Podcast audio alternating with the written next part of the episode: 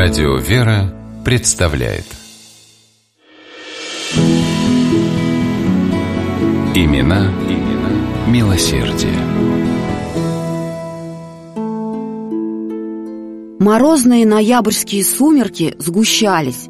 На монастырском дворе Спаса Ефросиньевой обители, расположенной в уездном городе Полоцк Витебской губернии, зажглись газовые фонари – Молодая монахиня в легком пальто поверх длинной черной рясы неслышными шагами пересекла двор и, перекрестившись на надвратную икону, вышла за ворота монастыря.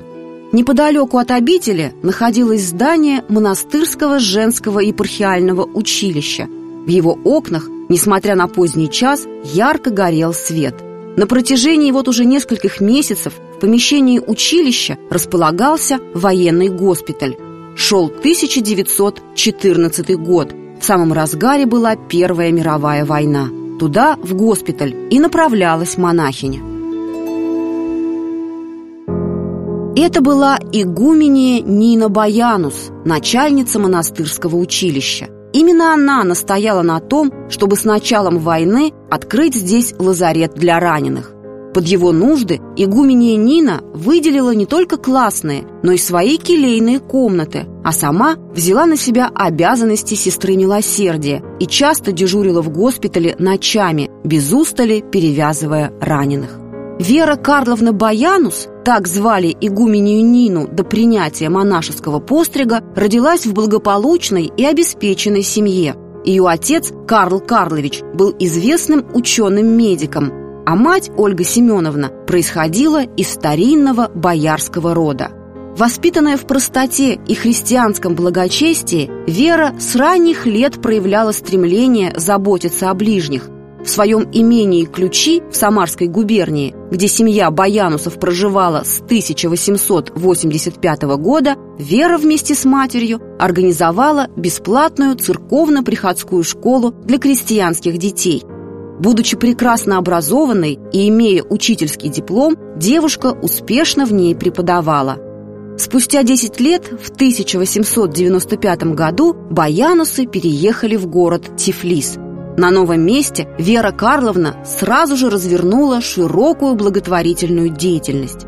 По ее инициативе и при ее же финансовой поддержке в городе были открыты воскресная и приходская школы.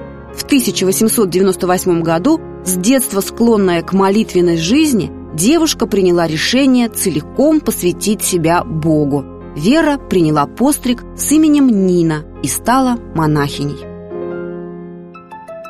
В 1904 году духовное начальство направило монахиню Нину в Спасо-Ефросиньевский Полоцкий монастырь, где она и была назначена руководительницей монастырского училища.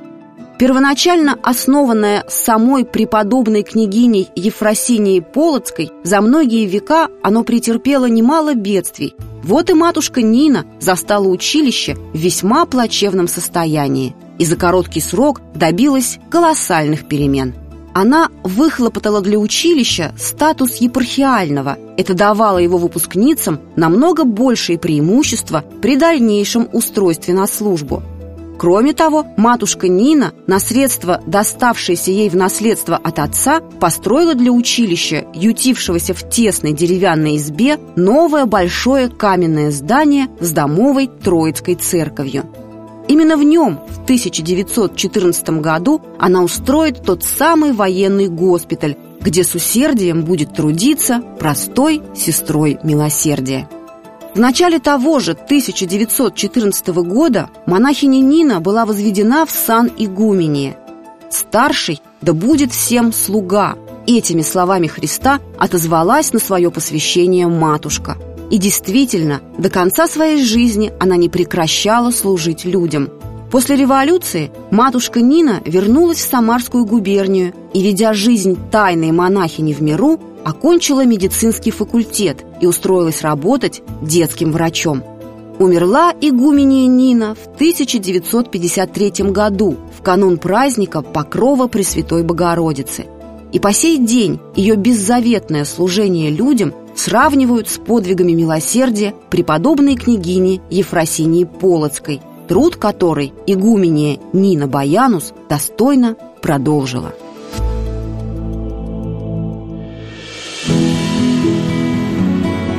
Имена, имена милосердия.